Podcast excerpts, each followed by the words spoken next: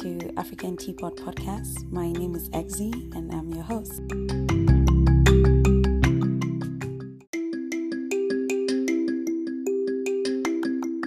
Journey with me through Africa's vast variety of culture, heritage, and discuss issues most African families face, both home and abroad. Make sure you add this podcast to your frequent podcast rotations and don't forget to share and follow this podcast. Listeners, and welcome to another episode on African Teapot. Today's episode is titled Cultural Pride. And before we get into our conversation, just want to say that if you had a difficult week, we are just thankful that we made it through the week. Sometimes we're trying, we always think, oh, we should celebrate the fun out of the week or the successes out of the week. Sometimes the basic success needs celebration, which is just acknowledging that we made it through the week. We are alive through the week.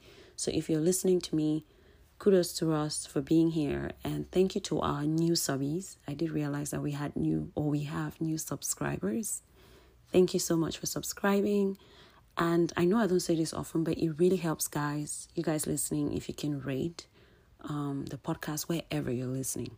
If it is on Facebook or Google, wherever you're listening to me, it would be great if you can rate the podcast. It means we are thriving and it just promotes the podcast as well. All right. And you you guys sometimes would um, ask me if you can share the podcast. That's what it's for. If you share it, the more people would listen, the more um, ideas we would have, and the more information people would also share with each other, right? So, sharing is caring, and sharing knowledge is there's nothing bad about that. It's always positive, right? I think. Anyways, um, getting into this topic, I want to let you guys know why. A few weeks ago, um, I met this young lady very intelligent, very beautiful, very, you know, and has opinions about a lot of things. So my conversation with her was really great. And I noticed that she had an accent. And when I mean an accent, I mean she obviously everyone has an accent, but she did have an accent that clearly was not American. And I was trying to take a guess and I was like, it will probably from it's gonna be from somewhere from our continent Africa, right? So I did ask her, and I asked her, Where are you from? And she says, uh, She's told me that she's from Ethiopia. And I was like, Oh, nice. Um, she's like, Why did I ask? I said, I just, I could pretty much guess she was from Africa, but I think I was curious about knowing which country specifically she was from, you know, or she is from. And she said, But I'm not African. And I looked at her and I'm like, well, first, you're black. Second, yes, Ethiopia is from the continent Africa. Um, I don't understand. I, honestly, guys, I was confused. And when I said, What do you mean? Ethiopia is in Africa, I could tell she got really upset and the other people sitting on the table with us started getting uncomfortable because she looked really upset and she told me look at my hair you know look at my nails look at my complexion i'm not from africa and i was looking at her complexion and looking at mine and like there's no difference in our complexion and second africans we have a variety like a huge variety like we are versatile even in our skin tone our hair textures, our different languages, dialects, and accents, and different foods. I mean, we have gone, we have been through this topic of how our culture, how similar it is, and how unique at the same time it is. Honestly, when I listened to her, when she tried to pick out the difference between how she looked and how I looked or how other Africans sound and look. And she was trying to tell me how long she has been here in the States and everything um, that made her different from me, like I said earlier. But what I could real or what I realized, the more she spoke and the more she went on, I will call it a rant. I was I realized she's trying so hard to distance herself from being African. At the same time, she is using the things that make her unique, which are African, to say that's what makes her not African. I don't know if you I don't know if that makes sense. She's talking to me about the texture of her hair and how it is not African. But at the same time we all know her hair is as a result of her being African. That's why she has that texture, right? And I just told her, "Well, are you mixed with another race? And she's like, no, both parents are Ethiopians and everything like that. But clearly she was upset. And I know some of you are asking, did we resolve it or whatever? We had other people on the table, and I just thought it wasn't the time or place for that because clearly she was getting upset and making people uncomfortable. So I did not press on. I just told her, well, you are a very beautiful girl, and I'm so glad you're from Ethiopia, right? I relate to you as though you're my sister from the same place. So to me, it doesn't matter. Anyways, I am vibing with you because of what you're saying. And that's pretty much how I ended it. And, you know, she still went on to say a couple of things still from there, but I just realized she spent time picking the things that she thought were, permit me use the word American or white about her to be proud of and anything that looked uniquely specific to general characteristics around Africans, she distanced herself from it. Okay? But at the same time, in a whole picture, everything that was unique about her was still African at the end of the day. So I was like, she kind of was making an argument for my point, if you understand what I'm saying, but in the opposite way, I guess. But it made me sad that she tried so hard to convince me that she's not African, right? And so I sat up, I thought about it and I thought I should share that with you guys. So, what do you guys think? Is being African or being a nationality or an ethnic, ethnicity, you know, belonging to an ethnic group or social class or something, is it something that you feel? Because I said this to someone, and someone said, Well, maybe she doesn't feel black. And that threw me off because I thought, How do blacks feel? Uh, the, we don't, don't we feel love, anger, hate, pain, frustration, just like every other human race, even animals that are second and third class. Third class, fourth class animals feel the same things, right? They have the feelings of pain, hurt, hunger, you know, loss, grief.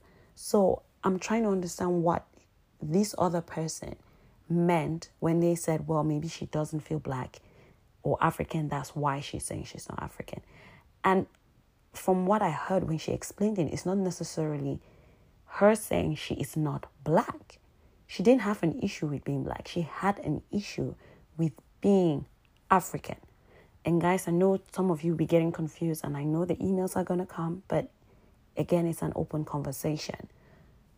African means you're coming from that continent. Africa, like that's your nationality, okay?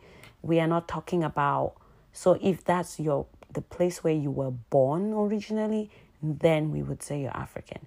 But black means that true, your ancestors can be from Africa, but maybe you're of a different nationality. You could be black, but you're American, black and French, black and Australian, black and German, you are still black, but you are not, your nationality is not from the continent of Africa. That is what I'm referring to in this episode, okay? So let me know, guys, what you think, and we'll pick up this conversation to continue because I know you guys will have a lot to say. But it just brought me to this point of cultural um, identity and cultural pride and things like that. And so it brought me to this topic. And one thing I want to say is cultural identity is pretty much belonging to a group, okay? it's part of a person's self conception and self perception as well. And it's related to nationality, to ethnicity, to religion, social class, generation, locality, or any kind of social group that has its own distinct culture. So when you look at the map and Ethiopia is in Africa and you sit there telling me it's not, it says a lot about you. And when we try to distance ourselves a lot from who we are, we can never, ever think people will ever respect us as Africans. That's why wherever we go, most often, I know you guys feel it, most Africans, people speak to us or come to us from a condescending perspective, coming to you like you're ignorant, like you're not as educated, you are not intelligent, or you are so odd of a beauty because pretty much everyone from Africa should be ugly and things like that. Those these stereotypes sometimes are being promoted by our own brothers and sisters from that continent who are part of that culture, not just by skin color, but literally were brought up, their mothers and fathers brought them up in this culture. They know the struggle, they know we feel and struggle just like every other person in the rest of the world we have success stories and we have amazing results from the same continent of Africa. But most often you can most often we don't celebrate our ethnicity. We don't have pride in saying we are Africans. We don't have pride in sharing our struggles like other countries do. Americans will tell you, well, I struggled from here. We didn't have much. My dad did three jobs. We did that. That's what they call the land of the free. That's why people come in. That's why they say it's a land for dreamers. Whatever you dream, you would make it happen. But for some reason, some Africans don't carry that conception.